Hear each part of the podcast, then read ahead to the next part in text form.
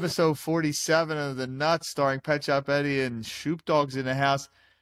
Did I just notice for the first time you got on a Patriots jacket? Well, yeah, don't you know why? No. Lost to the Patriots 21 18.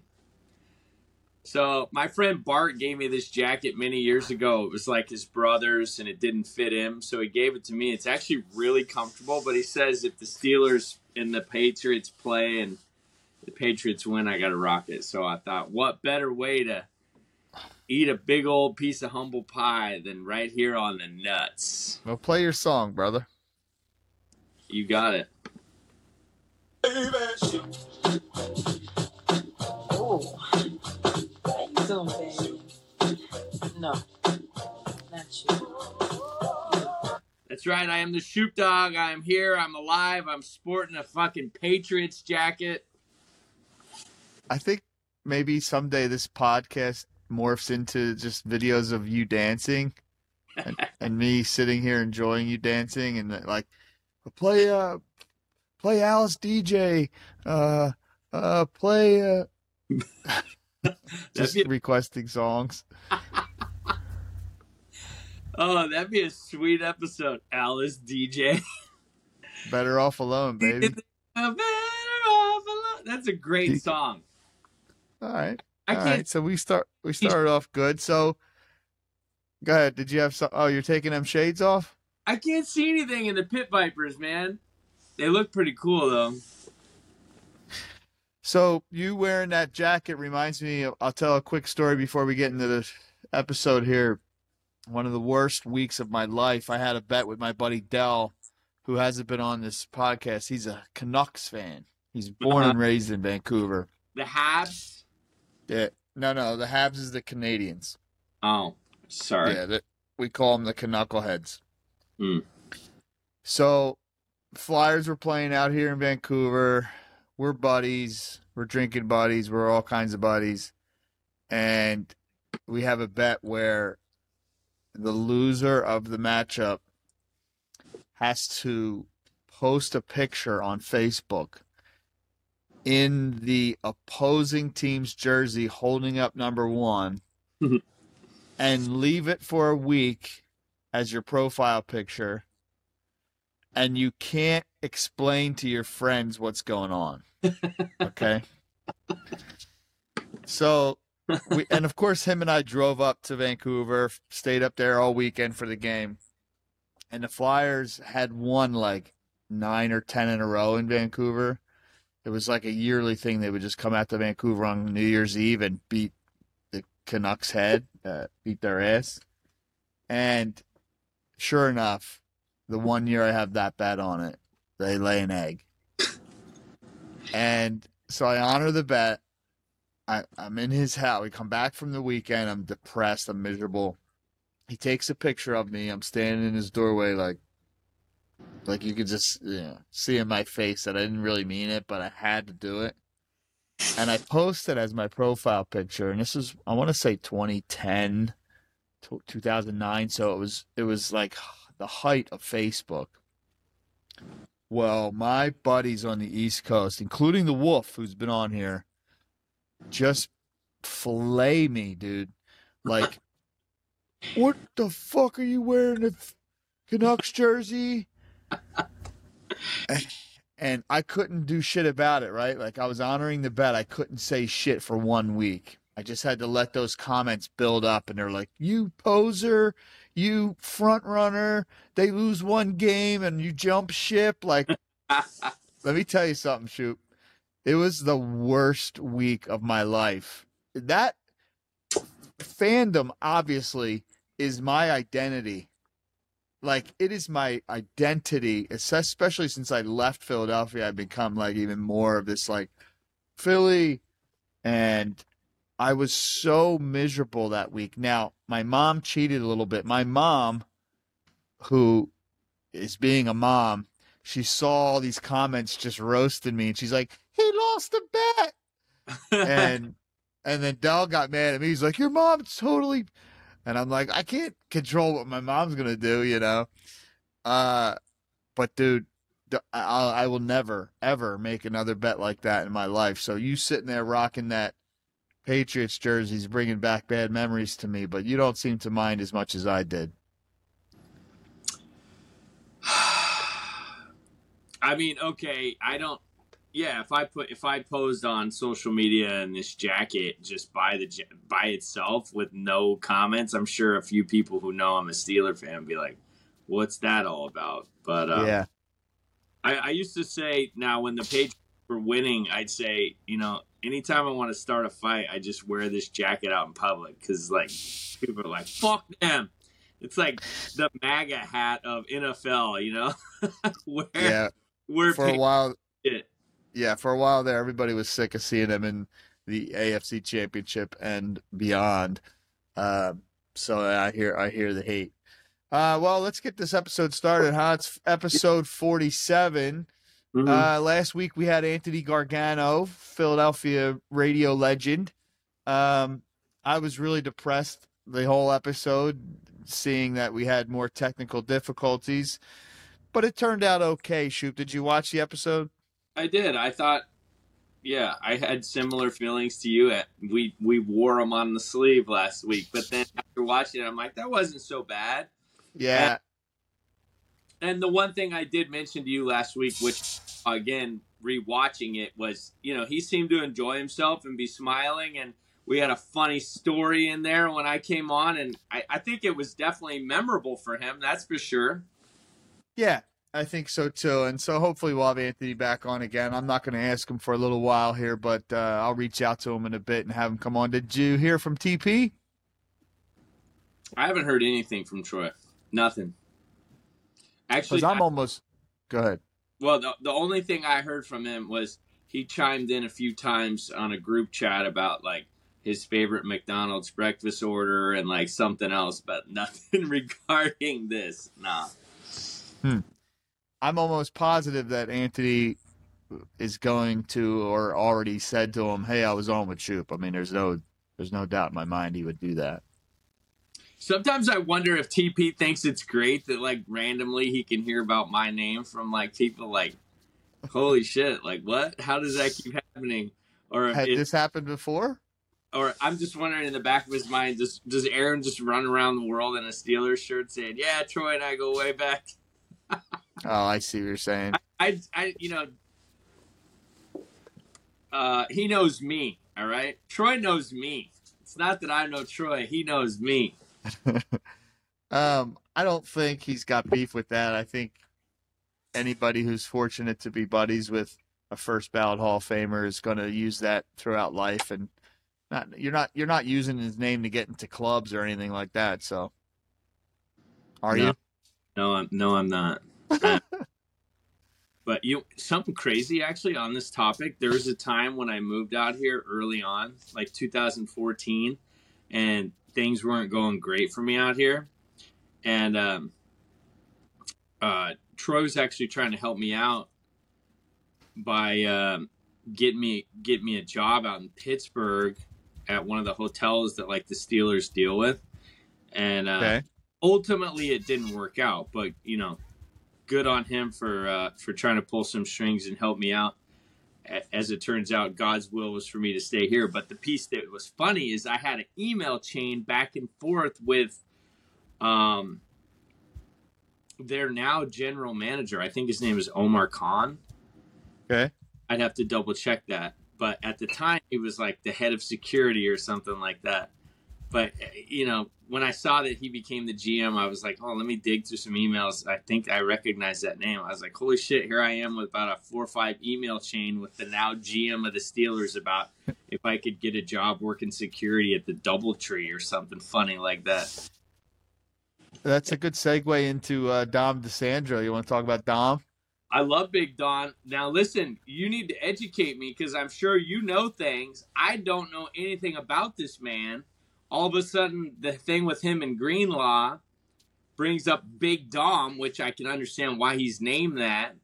So, help me out, educate me. Yeah, so I don't know a whole lot more than you probably. I sort of know what the public knows about Big Dom. Um, I first of all, he's been there forever. He was there when Andy was there. He's been there when Chip was there. Uh, he's essentially Jeffrey Lurie's guy. Um, he now has the title of head head of security, but he does so much more than that. Um, he actually has player input. um, he's a big he's big on character guys.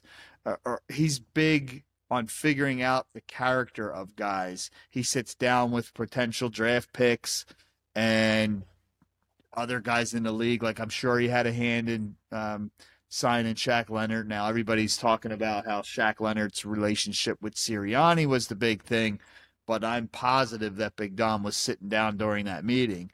So he's definitely got lore. Uh, and, and you know it's head of security. I think he's got some sort of personnel title as well. Um, and he was suspended last week. I don't know if you know against the Cowboys, he was suspended.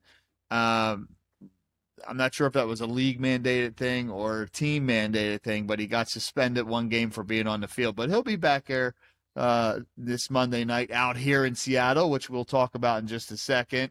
We got so much to talk about in this episode, but did you want to talk more about Big Dom? I, what well, else did you want to know? I just I I guess where I didn't I, what I didn't understand is it is he actually an employee of the Eagles?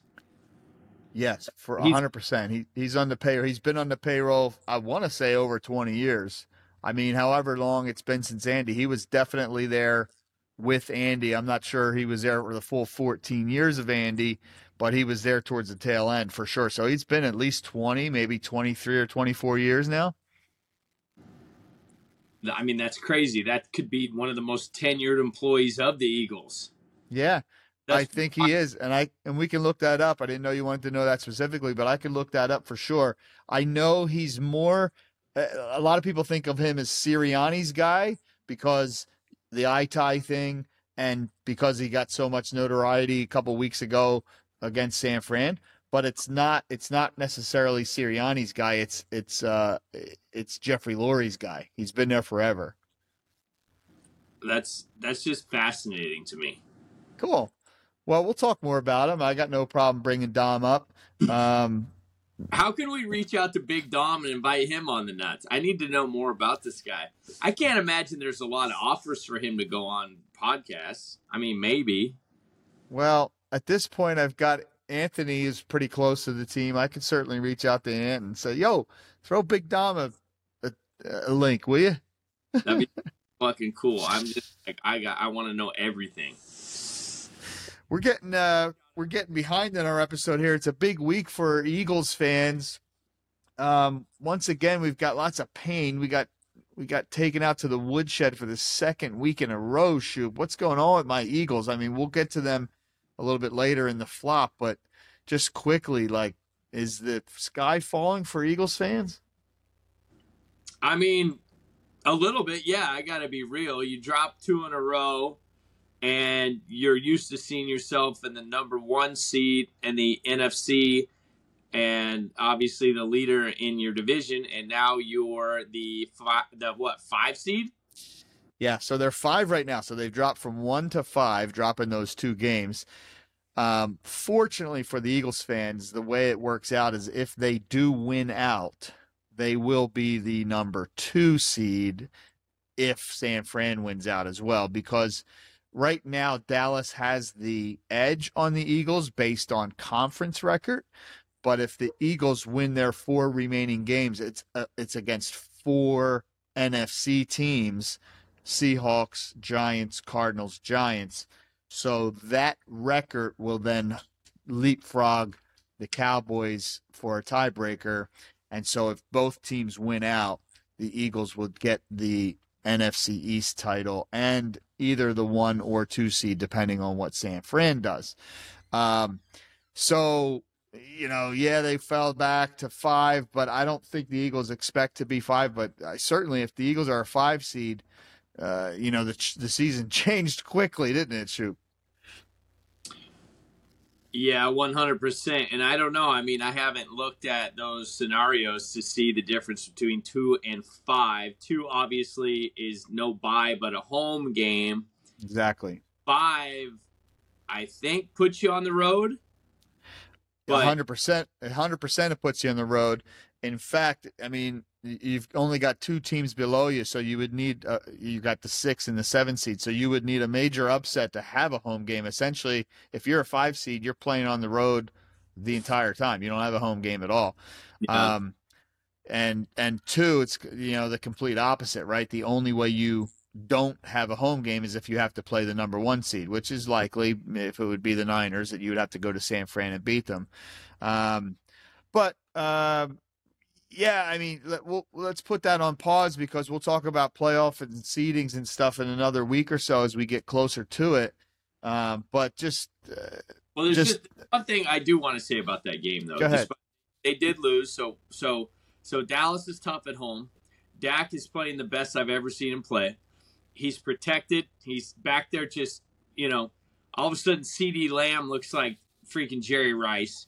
There's a lot going on, but there was a point in that game where Philly could have scored, and made it really interesting, and uh, Devontae fumbled, and that was kind of it. So you drop two in a row to two really good teams, but I don't know. I find myself being way more pro Eagle than I've ever been in the past. I think there's some some some good in there should they have to see them in the playoffs. They you know, they know they can move the ball and they certainly know what defensive adjustments need to be made. So Yeah. I don't know.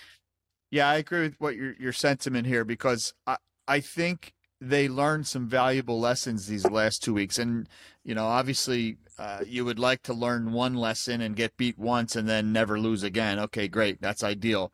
But I think getting whooped twice by good teams have sort of uh, made the Eagles realize that it's not going to be, you know, a clear, easy path to the Super Bowl. And I would, I actually would much rather have three or four losses even going into the playoffs than one, right? Um, where Sure. they just think their shit don't stink and they're just going to skate to the Super Bowl and then they, and then a team comes in and you know essentially gives them their best. So yeah, there there there's value in those losses, um, but it's just a little scary. And of course, I've got um, Eagles Seahawks coming up, which we will talk about a little bit more here as we go because there's going to be a bonus episode coming on Saturday afternoon. Shoop, are you going to be able to join us while I'm down at Last Call? Oh, I thought you were moving it to Monday with the game. That's not the case.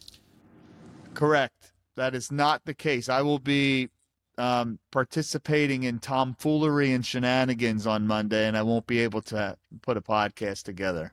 tomfoolery and shenanigans. That sounds great. Uh, I, I would say most likely I'll be able to join you. Let's talk more off the air on those details, but um, most likely, yes. Sounds good. I think this is a record Shoop. We're almost 20 minutes in, and we haven't done our 47 in sports. You want to get to it?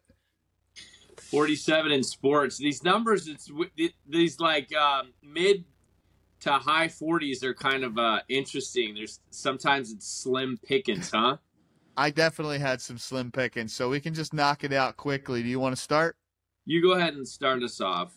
All right, so I did have a pretty noteworthy Philadelphia Philly, and that's radio man Larry Andersen.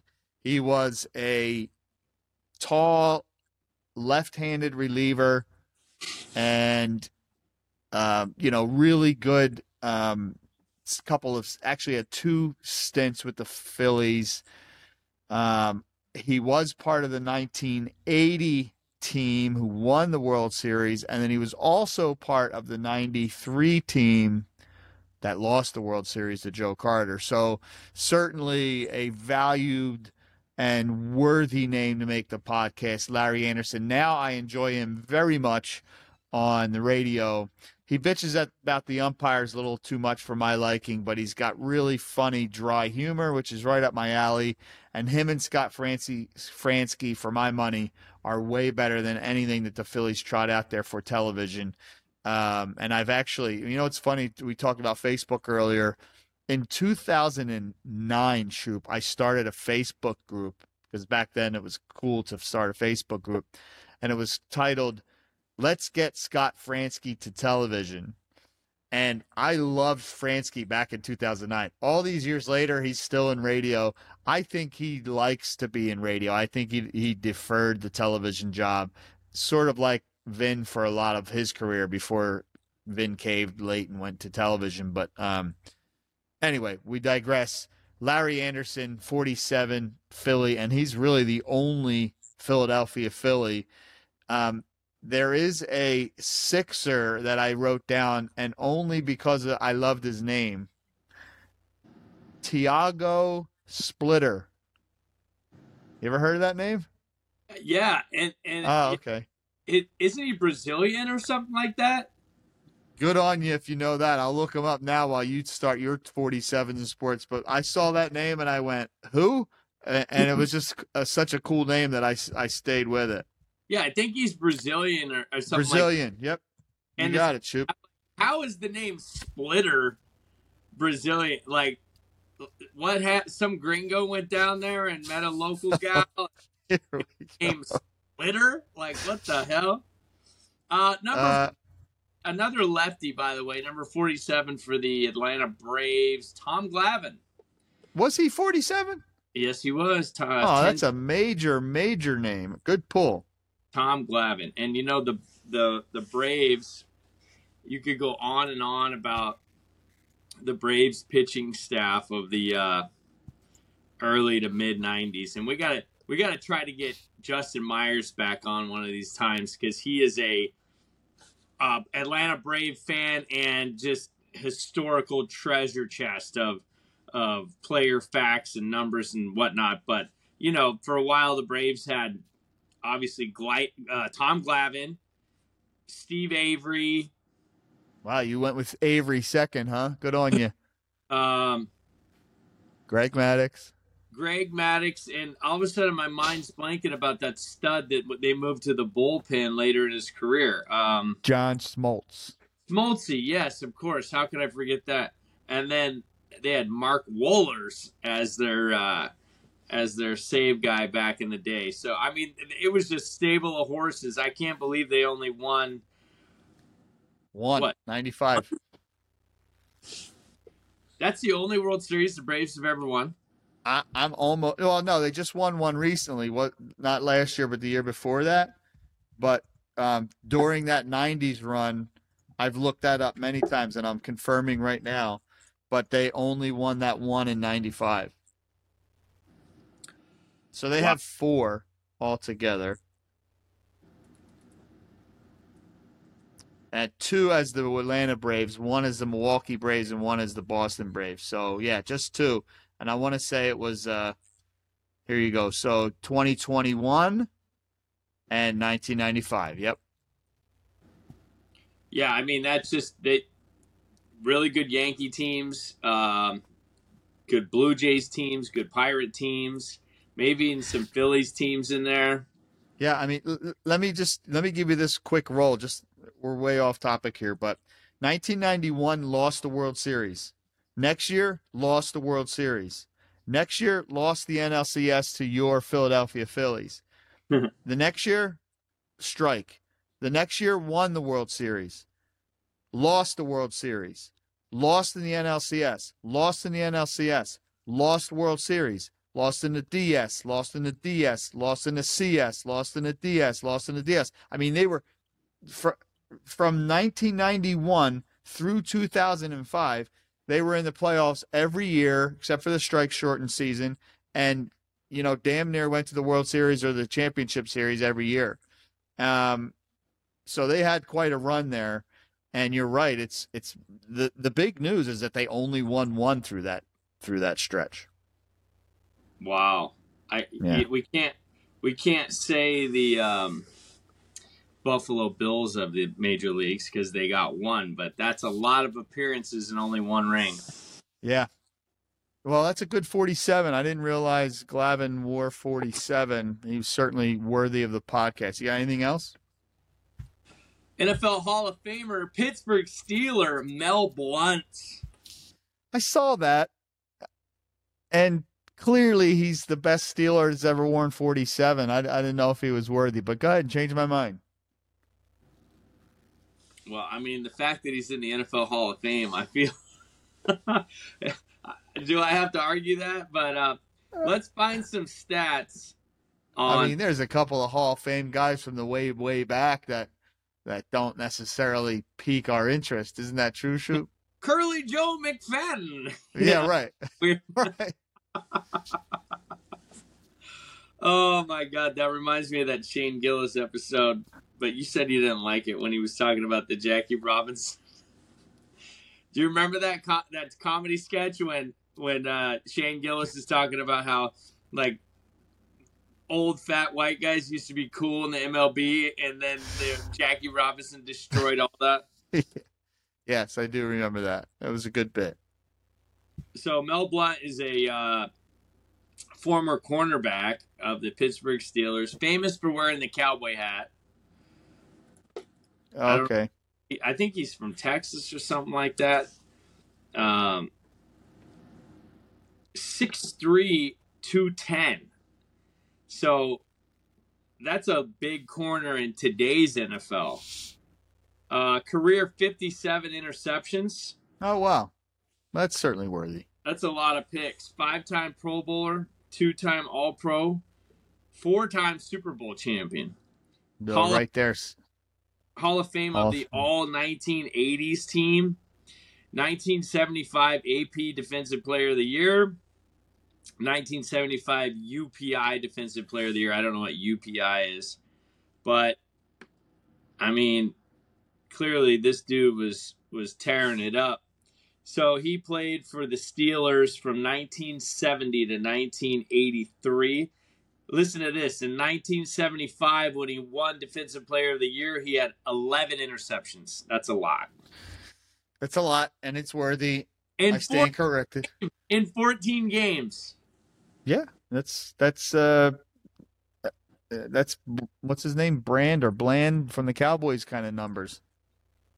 that's unreal what that guy's i mean just talk about being at the right place at the right time All right, good one. I like Glavine better, but I did see Mel Blount. Uh, I think it's I think he's worthy. You've changed my mind. Did you have any other forty sevens? uh, well now you got me shy on whether or not it's pod worthy I- I know I called you out for sure. I didn't mean to necessarily put you on the spot, and but I mean, do you, do do you think you can admit that there was like a teensy bit of Steeler favoritism in that in that entry? All right would you have preferred i went number 47 hall of famer john lynch I mean, for me, that's a bigger name, but of course, that could just be because of the time I, I watched that dude play. uh, yeah and that tampa defense that won it in like 02 that's a nasty defense too um, against against uh, John got- Gruden's Oakland Raiders, which essentially were it was Jon Gruden's Tampa Bay Buccaneers playing against Jon Gruden's Oakland Raiders. Yeah, that was that was kind of that was kind of sad the way that worked out. I kind of felt bad for the Raiders on that. Well, that Tampa team that went to the Super Bowl and won the Super Bowl was the team that dealt Philadelphia Eagles fans, you know, our maybe worst ever loss of all time, certainly in everybody's top 10 and most people's top five. Um, it was the last game at the vet. We've talked about it before. Remember when we did worst losses episode? That was up there.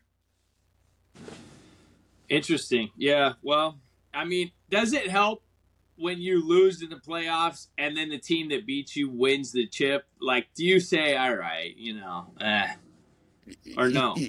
Except for the fact that that was our Super Bowl to win. We were a better team than that Tampa team. We just didn't show it on that day. I know that they've sort of gotten this lore. You know, Warren Sapp and Lynch and Work Done, I think, was on that squad too. But uh, I think it was Brad Johnson Yeah. throwing the ball. yeah, And I mean, we had uh, we didn't have T.O. yet, but Donnie Mack and Deuce Staley and uh, we, we were a better team, and we and we proved it because we went to four more NFC championships right after that year, and they fizzled. Um, it was just our Super Bowl to win. We would have we would have waxed Oakland that year, and they just came up short on the last day on the last during the last game ever played at the vet. Anyway, go ahead. Keep moving on. Well, first of all, John Lynch and Mel Blount were looking at a corner versus a strong safety. So Lynch also a big defensive back, 6'2", 220, and anyone knows about John Lynch knows he liked the contact. I mean, that guy could bring the hammer. Yep. Um, played 15 years.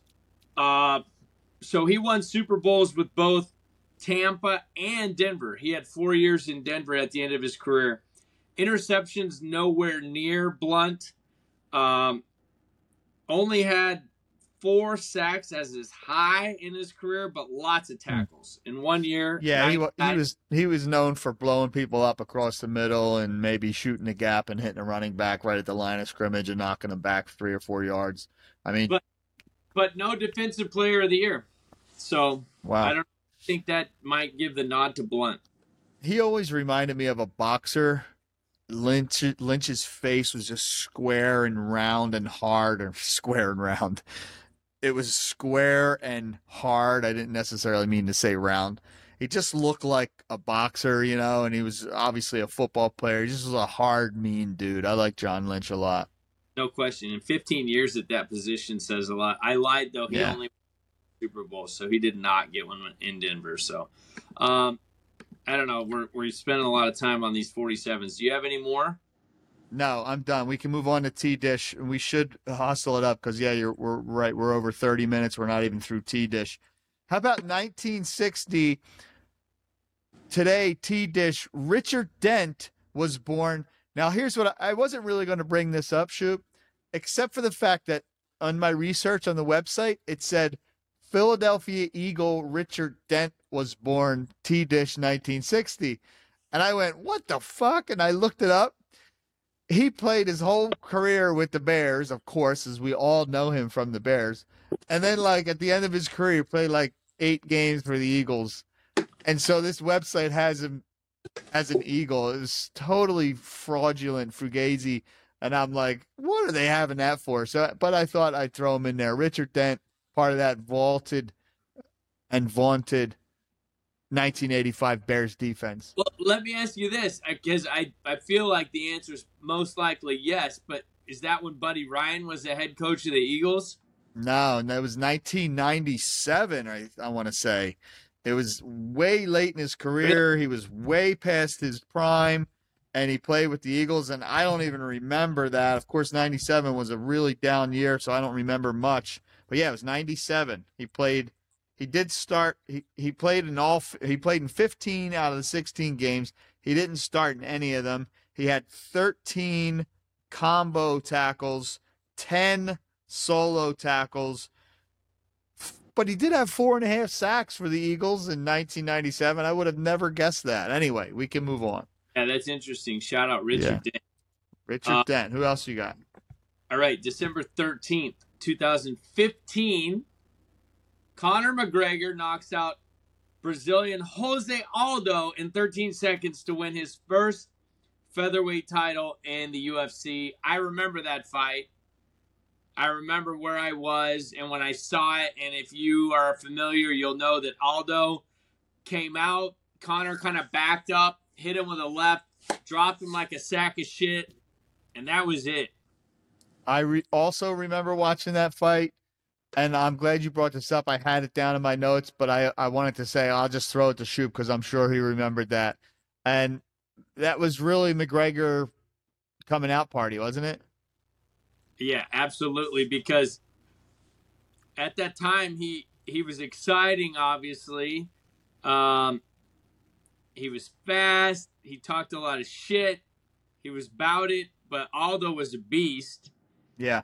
And then so to see Conor drop Aldo with one shot, it's like okay, wow. Now we got to take this guy serious. And And shout out Conor. I like Conor. He's always fun to watch. Conor fights his ass off. Yeah, and that was a classic. This is a, a really classic theme in UFC where you have striker versus grappler, right? Aldo, Brazilian, huge jujitsu background, and everybody was talking about that. If Aldo can just get McGregor to the ground, most likely he'd be able to either ground and pound him or put him in some sort of submission slash chokehold.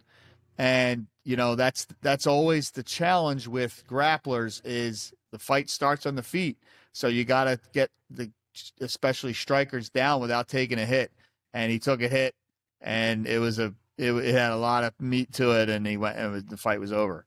Oh yeah, I mean full exposure, the jaw. Conor yeah. is a lefty as it is, and just sent him to, as they used to say back in '80s boxing terms, sent him to Queer Street. we don't say that anymore, do we, Shoop? Uh, I mean, in very rare occasions. Uh, also, also T Dish 2015, same day. Did you see anything else on that exact same day, same year, same everything? You're saying T Dish that same exact day? I'll just I'll just give it to you. Earl, earlier that day, King Henry, Derrick Henry won okay. the Heisman. Yeah. Yeah. Yeah. You got another T dish? Uh, we should we should try to uh, get a list of Alabama running backs that have won the Heisman Trophy. Um, Derrick actually started looking like Derek last week, Monday night. Did you see what a crazy Monday night?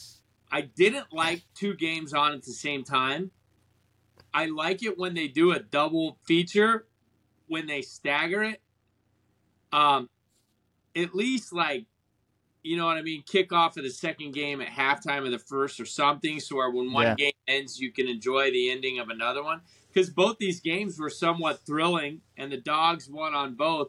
But Derek, you know, he had two TDs Monday, and it's it's impressive to see that man when he gets about four or five steps and gets the trailer unhitched. He can move, man. When he's going downhill, it's going to be tough to get in front of that dude.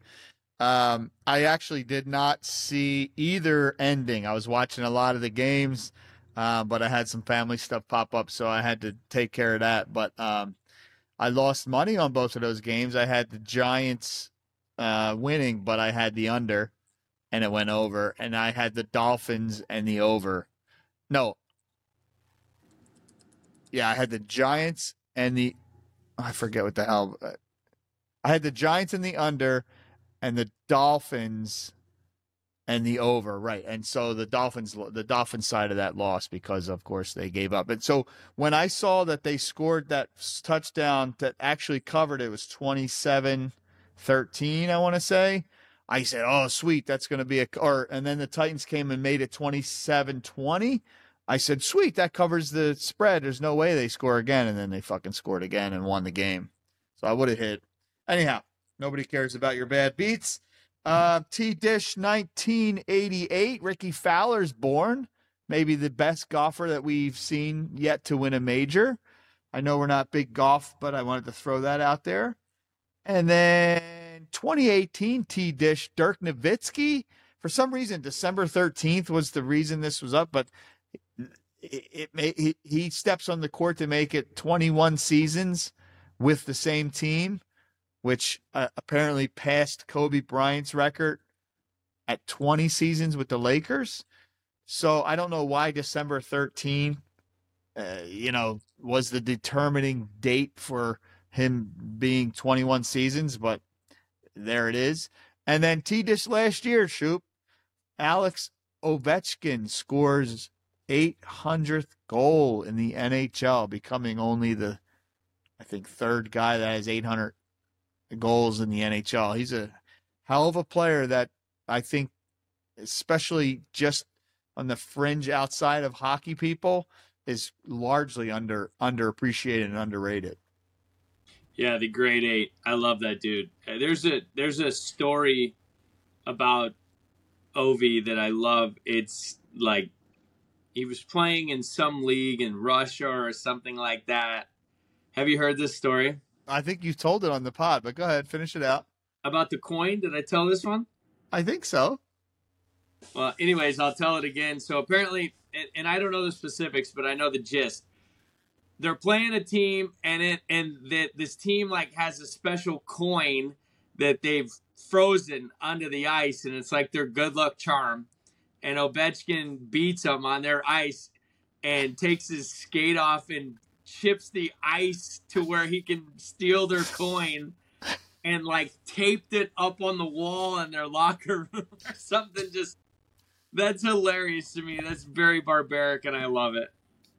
Yeah, he's a he's a hell of a scorer. I think he's um I might have this in my trivia, but I think he's the number one um sc- power play goal scorer in the NHL of all time. So, I mean, and he's uh, well, we'll we'll talk about stats a little bit more if we Which get there, but That's that's one stat. I want to say that it, the NHL scoring percentage on power plays is like less than 20%, which to me is just crazy. Like it just shows how good those damn players are. yeah. Um, but Ovechkin is, and correct me if I'm wrong, is he one of the more like physically larger goal scorers in the NHL? Like I feel like a lot of the, you know, Gretzky I don't think was a big guy. Patrick Kane's not a big guy. This new guy Bedard's not a big guy. Like I feel like a lot of the goal scorers are, you know, smaller speed guys, but Ovi's 6'3", 235, which means on the ice you're looking at 6'6", 250. I mean, that's a that's a tight end. That's a linebacker. That's a big man. I agree with everything you're saying, and he still puts up crazy goals.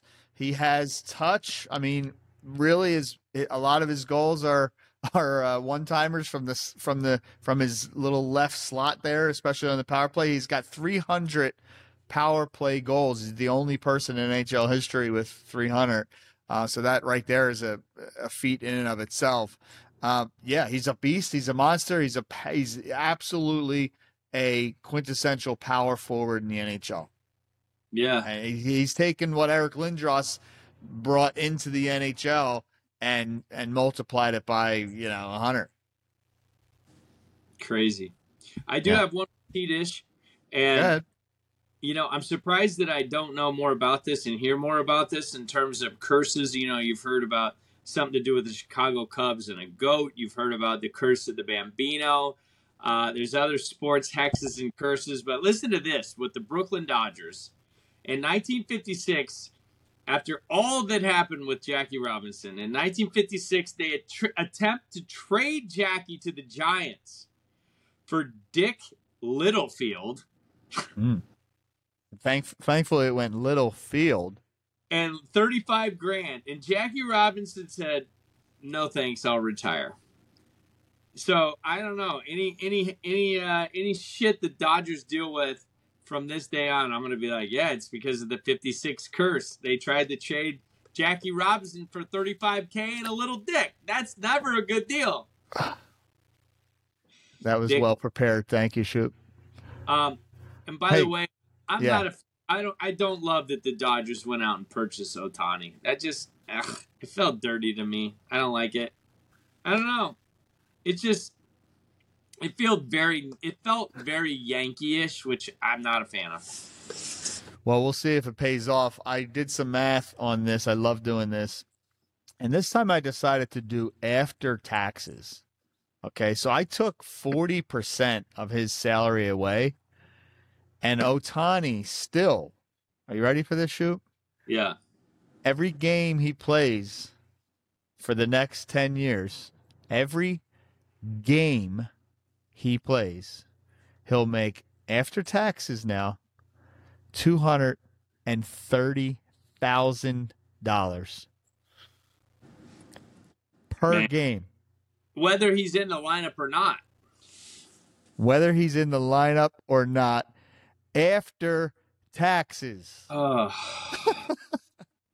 Does that make you feel worse about yourself or Yeah. 230,000 a game?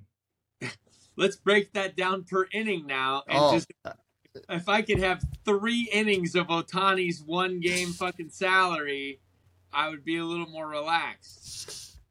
Uh, uh, uh, I'm I'm scrambling here to get it because I don't want to use my phone, but it's not going to work.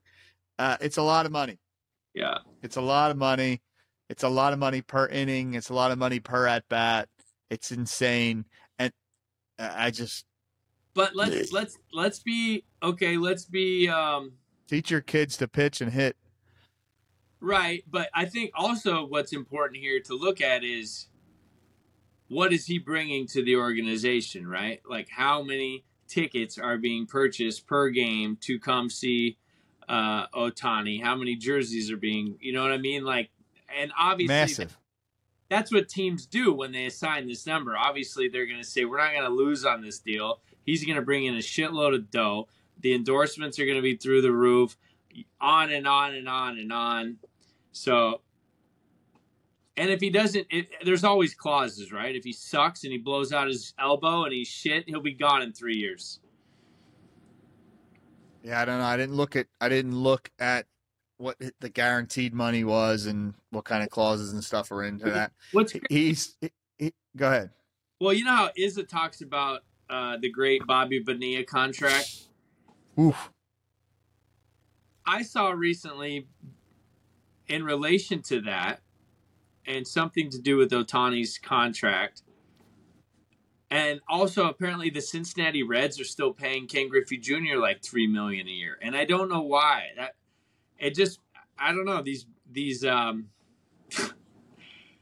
some guys have better agents than others. Let's just say that. Because Well, yeah, and the team's getting into these contracts, and you know they have these huge numbers, and maybe they start having trouble—not necessarily trouble, but they don't want the cap hit, or well, there's no cap in baseball, but the tax hit, and so they defer these payments. And I think the players are saying, "Fine, you know, you owe me uh, eighty million, but I'll take two million for the for the next." 40 years, right? And or whatever it is. Um, but right, also, real quick, Ohtani not pitching next year. So he's just a batter and most likely a DH for most of the year next year. It's an awful lot of money. Yeah, and Dodger Stadium is not a short porch by any means, and the ball Right. Doesn't carry well at night. But then again, Ohtani also does hit the ball 500 feet. So No stadium in the world holds it, right? I don't know. It'll be interesting though because I don't know if pitching is traditionally better in the NL versus the AL. Maybe not. Maybe it's a wash. But you would you would think that that's going to be a change moving to the NL. Um, Well, don't know. traditionally they say that the strike zone's a little short, a little smaller in the National League. I'm just going to tell you this right now. Over under Ohtani home runs next year. I set the number at 42 and a half. I'll take the under. All right, I love it. We'll have to delve into that closer as we get into spring and uh, and and start spring training and all that fun stuff. We'll look back. We'll we'll circle back. That's all I got for T Dish. Yeah, I'm out. Um, NFL Week 14. Let's start off. Uh, uh, let's put a pause. We talked about the Eagles a little bit. Does Patty Mahomes have a beef Shoop? I'm, I'm pretty opinionated on this on this one. You know, the guy that I'm surprised that we didn't hear a lot of shit talking about this topic is uh, Chris Jones. Because if you recall an AFC title game in Kansas City, Chris Jones is lined up and uh, Brady throws a pick, and the Chiefs are going to beat the Patriots and go to the Super Bowl. And there's a late flag, and they said number 95 lined up in the neutral zone. And it was one of those bullshit calls where, like, okay, yeah, his helmet was just barely in the neutral zone, but he was lined up on the opposite side of the play. He may have hurried Brady, but he didn't pressure him. He didn't hit him. It- essentially, him being offsides had nothing to do with the outcome of the play. I do see that similarity with the Toney situation. I don't know if he knew the ball was coming to him. I think that might have been improvised by Kelce. Um, but the fact that he lined up a centimeter off had nothing to do with the outcome. And I don't like that the referees, if they see it, they need to blow that shit dead and penalize them before the play even starts. Okay, this is good because I, I I I'm pretty much on the complete opposite end of your opinions here. Hey, you're entitled to that. So let me hear what you have to say. Yep, and I'm not sure if you've completely saw the the line. If you're going to use the word centimeters, then I don't think you saw where he was standing. So let's come. Why don't you come clean? I'm calling you out on the red carpet here.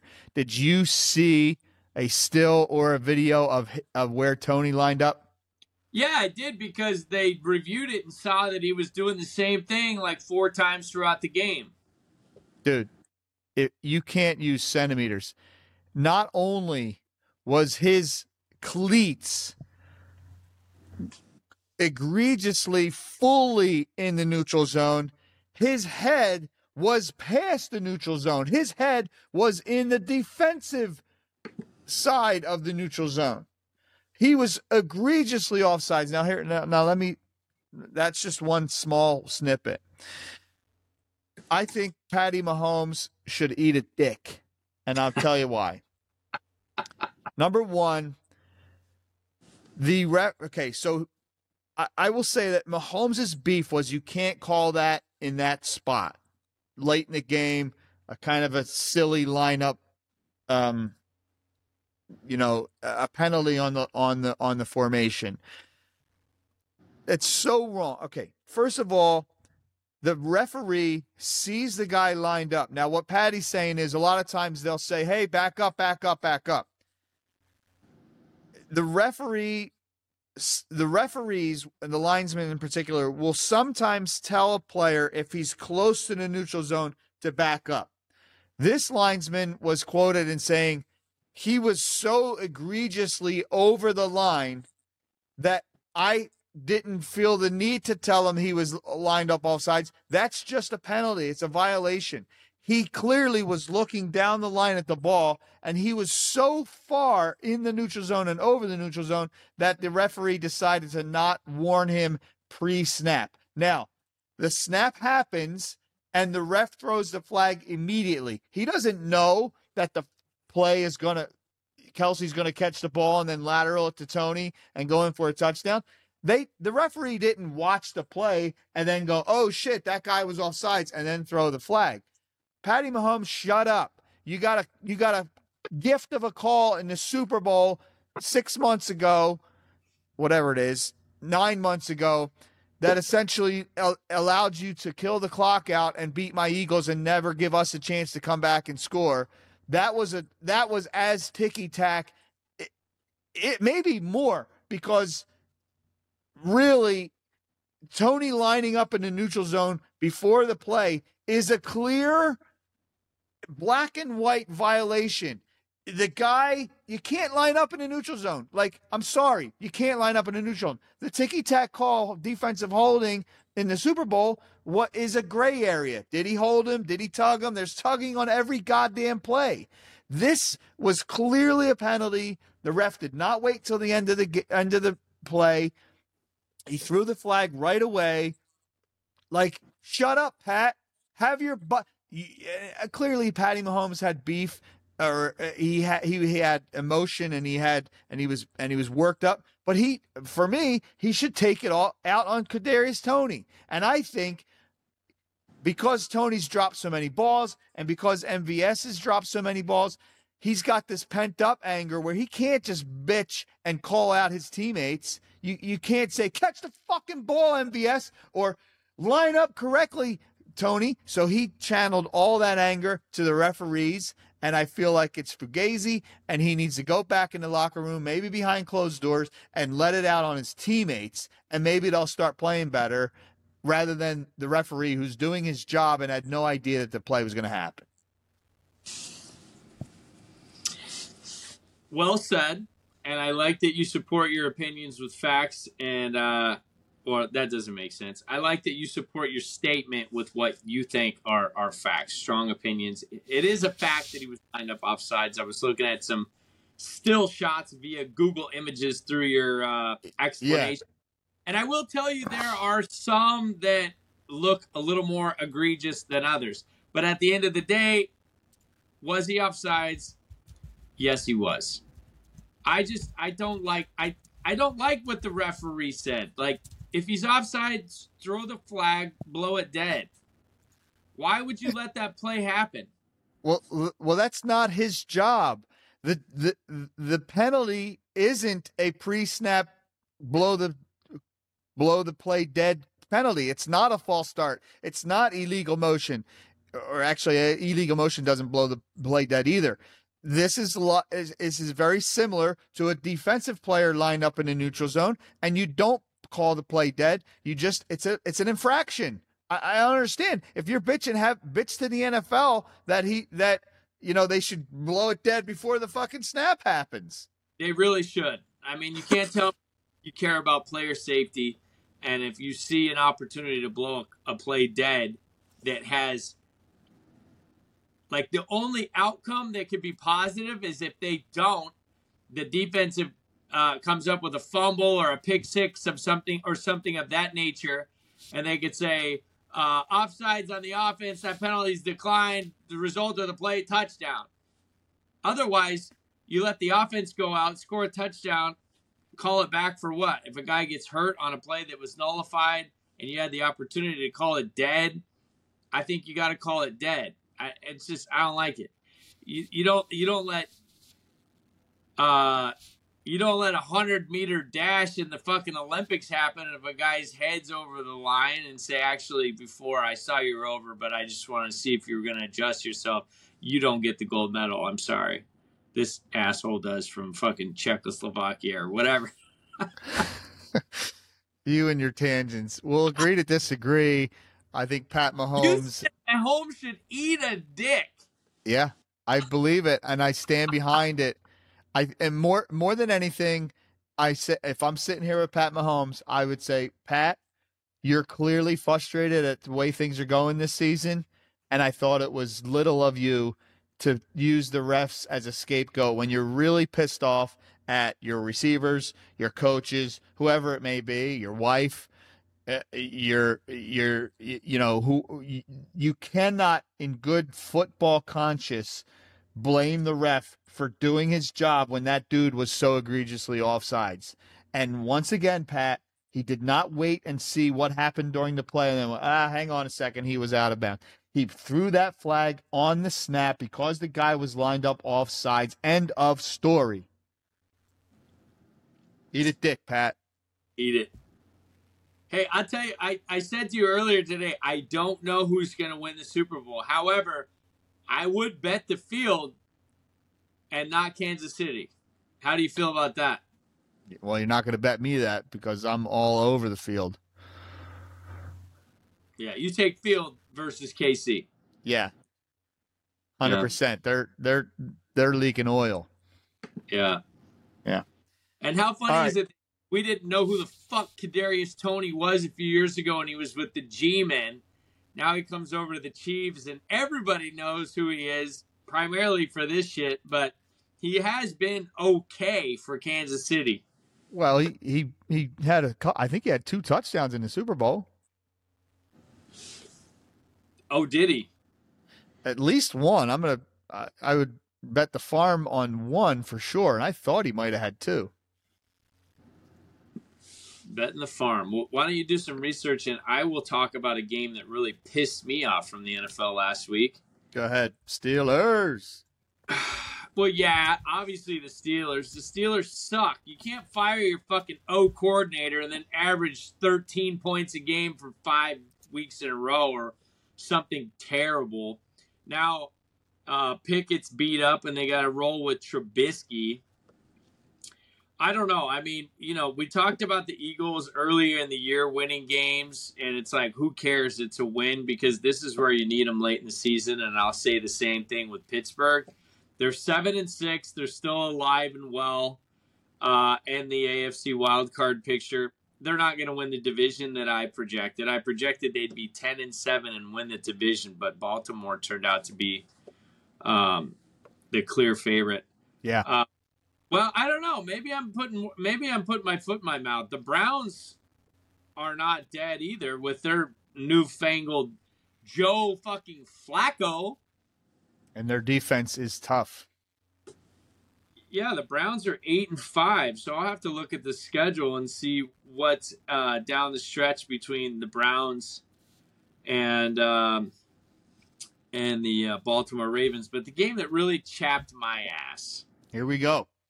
Is the Detroit Lions losing twenty eight to thirteen to the Chicago Bears? Now, Tell I the checked t- my ass for a personal reason, which you know about. It has something to do with DraftKings and a parlay bet, which I had 75% accurate, and then the Lions took a big old shit.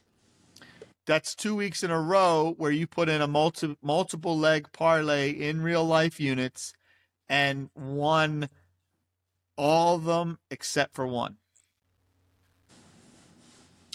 Yeah, and I don't know what that says about me, other than maybe I shouldn't bet parlays. You got an itchy leg. What's going on down there? Itchy leg, yeah. I had an itchy leg. The left, the left shin was a little itchy. All right. But but what really bothers me is the fact that we're sitting here, you know, preseason anointing the Lions that they're going to win the NFC North. Jared Goff is a better quarterback than we thought. Dan Campbell's a great coach, etc., etc. But you can't go to fucking Chicago and lose to the five and eight Bears and now expect us to take you serious. Um, Detroit is eliminated from my Super Bowl conversation. okay. Is that all you got, bud? That's, That's good. It's a lot. What'd you find? Uh, no, I was just looking at their record. I mean, um, it- you know, it happens every year in the NFL where a team is playing well and then they have a down middle of the road and they sort of get discarded only to get hot and play really well late in the season. I'm hoping that this year it's my Philadelphia Eagles, uh, but I, it wouldn't surprise me if the Lions right that ship and start playing better football down the stretch here. Um, you know, for some reason, Shoop, what is it about the NFL and divisional games? And we've we say it all the time. People say it all the time. You've got a four and eight Bear squad who essentially look dead in the water, and a nine and three Detroit team at home. And or wait, was it in Chicago? It was in Chicago. Yeah, sorry. Um, that right, the home dog, right? Um, and you know, not only do they keep it close, but they outright them. It, it's just these divisional games. These teams know each other. The coaching staffs know each other. It, it's just crazy, and that's for me. It's why this product of the NFL is so good. It it's it's what team goes out and executes in the ultimate team game, which for me is football. Well, one more thing to add in that Chicago game, being that the Bears have two first round picks, high first round picks. I think it might even be one and two. Yeah, they're hurting themselves. I hope they keep Justin Fields. If they want to win, they need to be right with those picks and bring him help.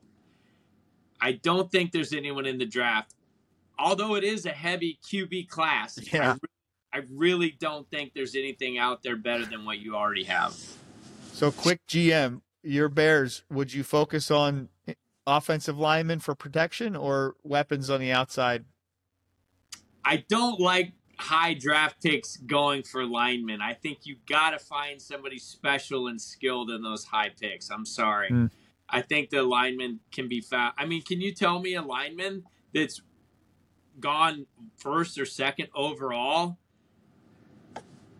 Okay, maybe not that high, but uh, because that spot's usually, you know, for a game changing quarterback. But, and then I've seen, th- there's been some defensive line guys that have gone that high. So you're right. It's not the sexy pick, but dude, if you don't have time to throw the ball or to allow your, your speedster to get down the field, what good is it? You're right. I understand that, but there's a combination of things. You know, uh, you can be creative and move guys out of the pocket and whatnot.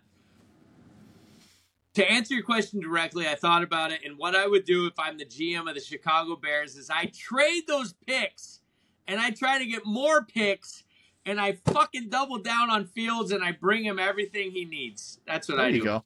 I love it. You would definitely get a nice haul for those high picks. Hell yeah, Yeah. Oh yeah, because I know Carolina wants a fucking refund.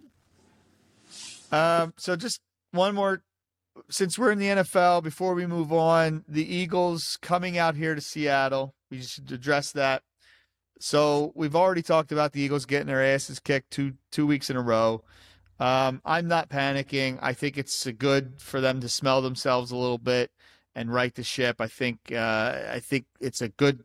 You know, they've got four games left. It's a good um, kind of a reset with four weeks to go before the playoffs. They're going to make the playoffs.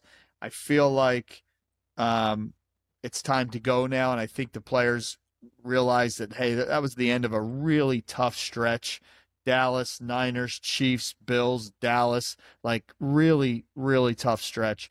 Um, and I don't think it becomes that much easier to come out here and play the play the Seahawks on Monday night. Um, the Eagles traveling out here has not been kind the last ten years. Uh, Pete Carroll seems to have the Eagles number. Obviously, it's a different team. It is every year, but they continue to to whoop up on the Eagles. Um, I think the Eagles get a win, but I, I think it's a bit of a sweat. So it is happening on Monday night. This is an Eagles slash Seattle slash your squad's uh, podcast. So we should spend a few minutes on talking about it, maybe breaking this game down. Shoop, it has been flexed. It used to be scheduled for Sunday 125. They flexed it now till Monday night. I will be there.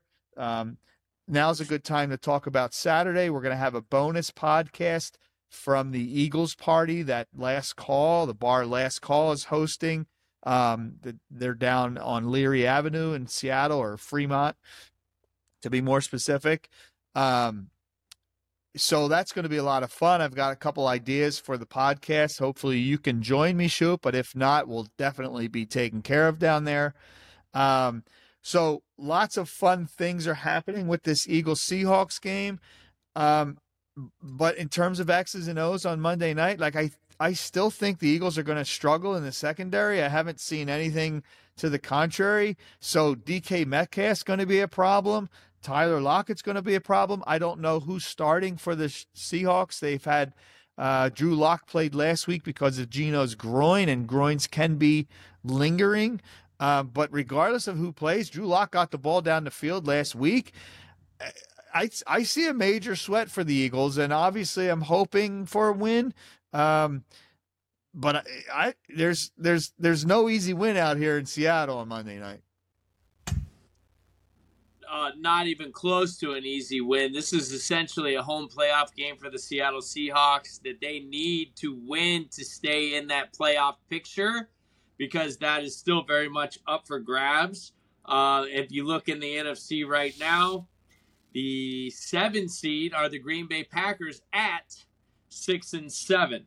So the Seahawks uh, can even their record at seven and seven, and depending on what happens with the Rams and the Packers this next week, uh, the Vikings as well. Um, you know they're still competing for for a playoff for a playoff spot, which you know they will fight for all year, and then their schedule they've got two home, two away down the stretch. So, you know, when they look at their schedule, you, know, you got to protect the house. So, um, not a lot to lose for Philadelphia. I know you don't want to lose three in a row, but if something were to happen, they're padded well at five to where nothing would change. Um, in fact, they could even potentially hold serve in the division if uh, if Dallas. Yeah, loses. Dallas got Buffalo. Yeah. Uh, so. Um, well, I yeah, think more than I, a win or a loss, Shoop, I think Eagles fans are really yearning and looking to see the Eagles play better football, especially on the offensive side of the board. I don't think we have much expectation on the defensive side. I feel like Eagles fans have reserved to just hopefully we win the game 33 to 27. Um, eh, but we need to see the offense. I mean, the talk in the the talk of the town is there's very little creativity. There's high predictability factor for the Eagles, and they need to switch it up. I mean, they've got the the tools. We've talked about this for months now, where I I broke down the Eagles roster and said it's the greatest Eagles roster of my lifetime. They need to use Swift out of the backfield more and hand the ball off to him. I, also I, don't love the zone runs as much as the old traditional runs. I think giving Swift, you know, some a couple of steps downhill to get to the line of scrimmage is better off too. But also, I feel like that. I mean, now you're talking about changing their whole offense, but I I need to change the whole offense. They have not been playing well for weeks now. Um, so I, I would really like to see yes, run the ball a little bit more, but I would love to see more play action and then using Swift out of the backfield. We've got these huge guys and burners on the outside, and even Goedert can stretch the defense. Why are they not matching Swift up with a team's essentially what second or third best running back and and and running some wheel routes or some you know crossing patterns underneath with Swift. Get him open underneath. Jalen can make those throws. We need to see some more creativity in this Eagles offense, and they need to play better. Yeah, heavy utilization of the running back and the passing game protects your quarterback and essentially opens up things for down the field. And you got burners down there. So I hear exactly. exactly and that, exactly. And that's what I'm, you know, if you start using Swift more out of the backfield, then those safeties are pinching down a little bit more and you open all kinds of things up. You open up uh, deep shots on both sides. And yeah, we'll see. I mean, and DeVonta's been uh, playing a lot of this. Uh, well, uh, the whole, t- I, the whole team needs to, uh, you know, a lot, uh, what does this, maybe breaking it down a little too much here, but is it play calling by by Brian Johnson or is it Jalen hearing the call, breaking the huddle, getting to the line, reading the defense, and then and then checking out into something safe, right? So we, we just don't know about that, but I, I don't know. I, I think Jalen's got more confidence eh, than people are giving them in terms of checking out of plays all the time, but we need to see the Eagles play better. I, will I'll I'll I'll cut it off here. Yeah, again, you don't want to go three in a row. Even though, I mean, it's it's a very interesting spot to be in, right? You don't want to drop three in a row because that's never good. No. But if for whatever reason it happens, whether it's poor play, whether it's bad play calling, you're still in a good spot. But I, I understand yeah. what you're saying. Um, it must be nice to uh, to to at least have the option to score 20 plus a game. I, I don't even know what to say about my fucking Pittsburgh Steelers. Again, I just whenever you're in a rut like that, you got to go wildcat, baby. And even the Vikings, while they got a win, what an exciting 3-0 game that was. All right, let's move. Let's move on. So I don't think we've talked about anything. We've already shuffled the deck, Shoop. We've checked out our hole cards. We've had our flop. It's time for the turn. It's trivia and worst bets. Let's start with worst bets. I I am leaking oil like crazy. I had minus 250 pod units last week. You had a positive, but just barely 25 bucks essentially. Um, so you're doing a lot better. The update is AK had another win. He bet on the Cowboys, um, which I did in real life too, but not pod units. Um, has 635 pod units. So, AK, you're a genius. You are an absolute gambling genius, and you need to lay lay down your knowledge with us more often. Give us some more winners, AK. I'm calling you out. Shoop Dog, you're second. You got 196, so just under 200 units and I'm dead last. I'm I'm way in the minus now, minus 155 units. Uh, just before we started uh, recording, Brian Jones sent me a couple of pod unit bets. I think for Premier League, although I didn't quite look them over. So I'm going to start us off. I'm going to switch it up, Shoop. I heaven knows I need to switch something up. I'm going to take NBA tonight. I'm going to go Homer. I'm going to go Joel over 33 and a half tonight. And I'll tell you why. He is playing out of his mind. He scored 30 points the other night and he didn't play a second in the fourth quarter.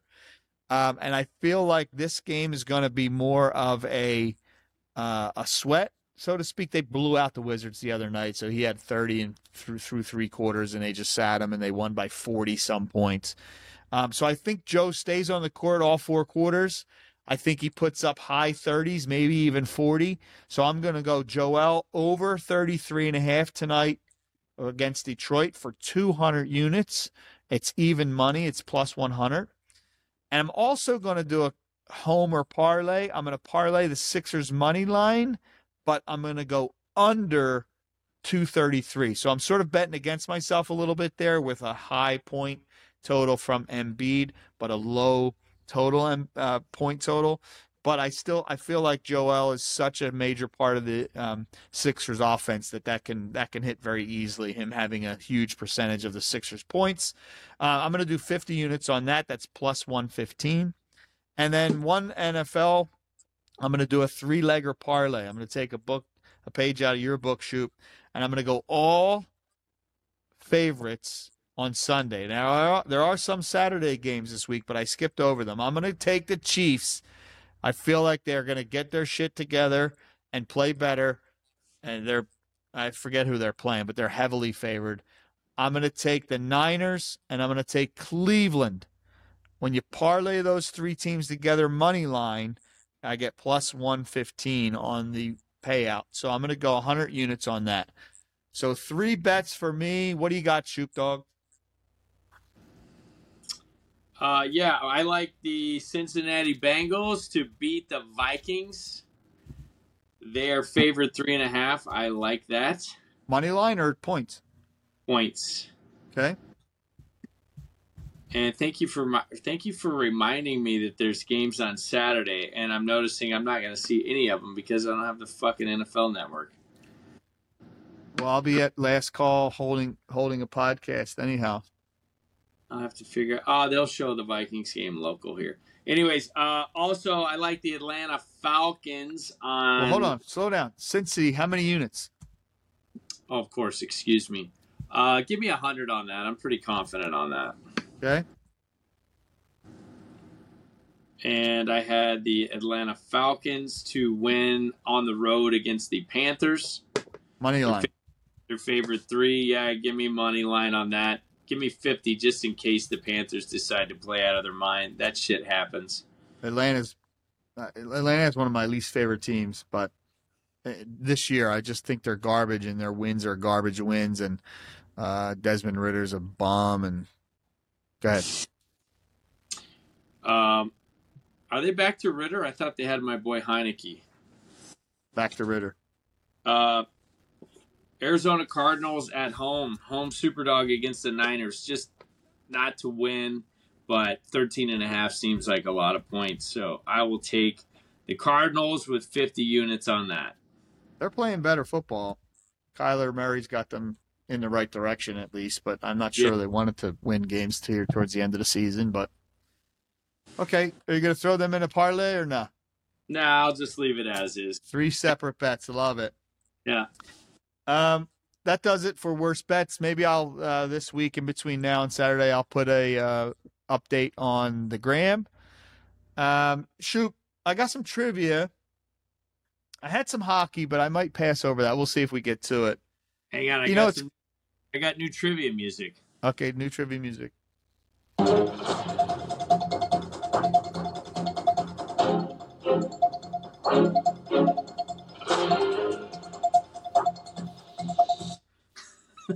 You know, I looked away for a second.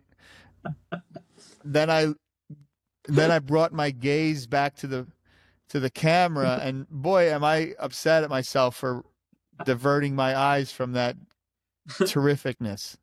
You, I mean, I'm telling you, we've got we're hitting on something here with the the seat dancing by Shoop. I think it's a I think that's going to be a popular thing, especially amongst the lady listeners. I like it. Seat dancing by Shoop. Let's yeah. do it. Um, you know, we're getting close to Christmas here, Shoop. And I've put off a few Christmas themed stuff for my podcast, but we got 10 minutes to go here.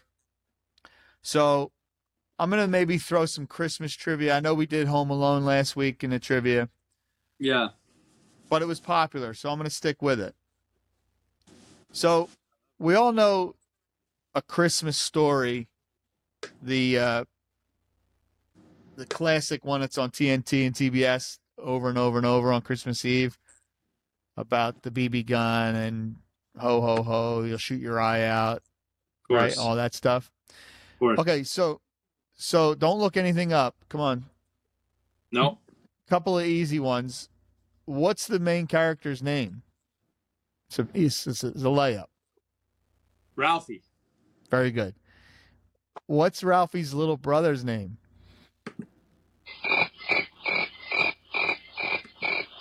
I don't know. Also starts with R.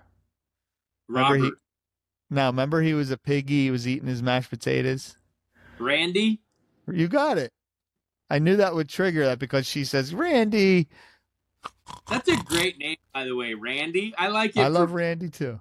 men and women. It's a good uh, bisexual name or dual gender or whatever. Randy. I yeah, I like don't think I don't think bisexual is correct term, but you you know a woman named Randy? oh boy, do I. Not anymore. Was it a? Are you sure it was a, a woman? A hundred percent positive.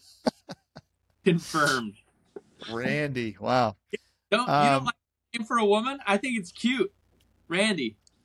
I usually do like the sex ambiguous names like Jamie.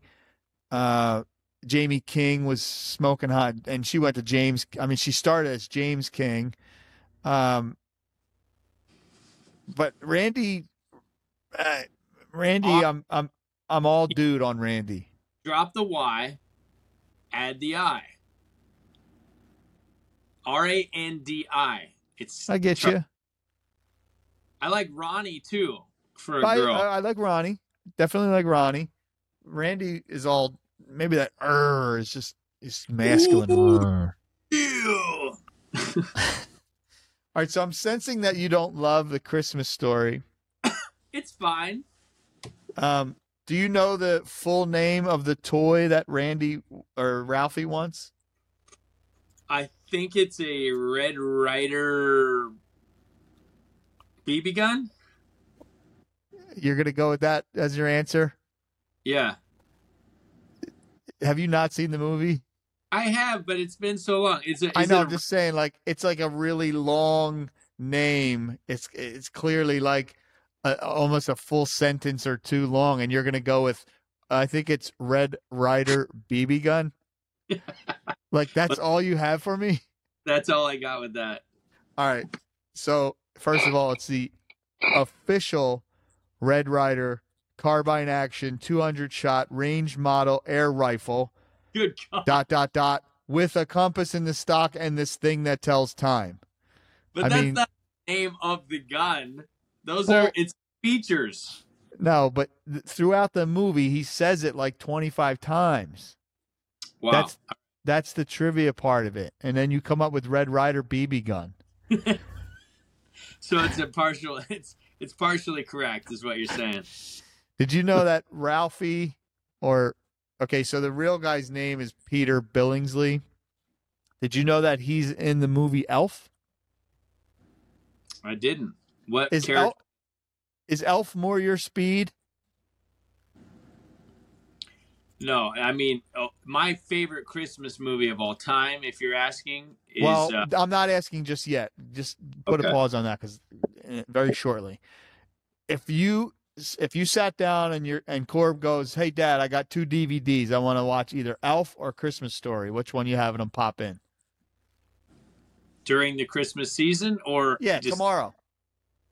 uh, Christmas story for sure. Christmas. Oh, wow. I would have thought Elf was more your speed.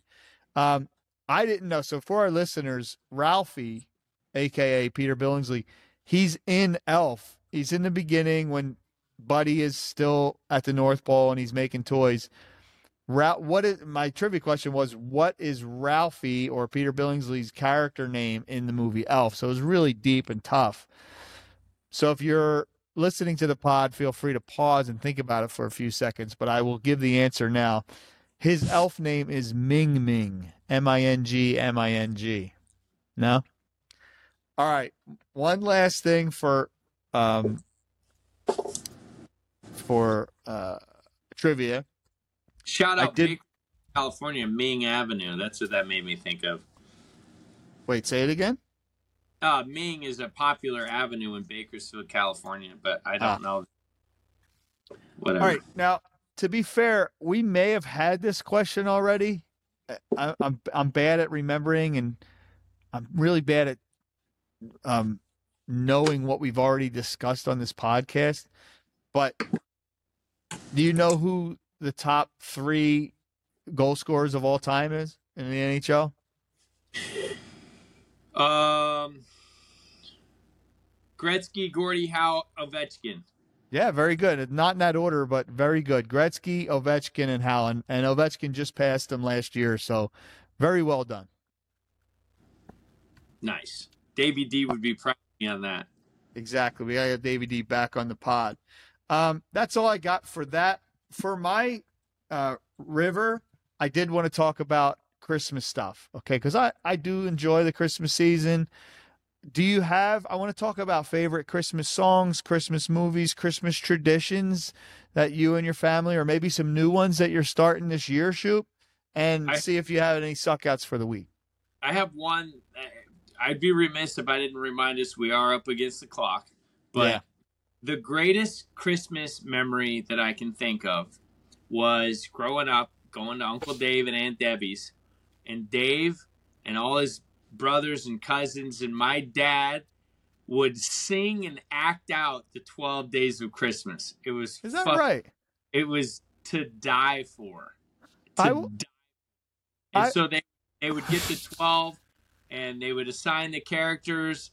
And so, like you know, my dad would be like the turtle dove and be like, you know, whatever a turtle dove does. But they would sing and act it out, and I would laugh my ass off. That's a great memory, and that I will have to bring up to Dave because I haven't seen that. So maybe we need a reenactment happening with Dave and and his bride. I, I don't I don't. That was at a house before your time. Yeah, I, I can imagine. So how about Christmas movies? Oh, uh, vacation. The fact that uh, Randy Quaid yells "the shitter is full" in a bathrobe is just. I can't unhear that. I love that movie. I'm a big Chevy Chase fan.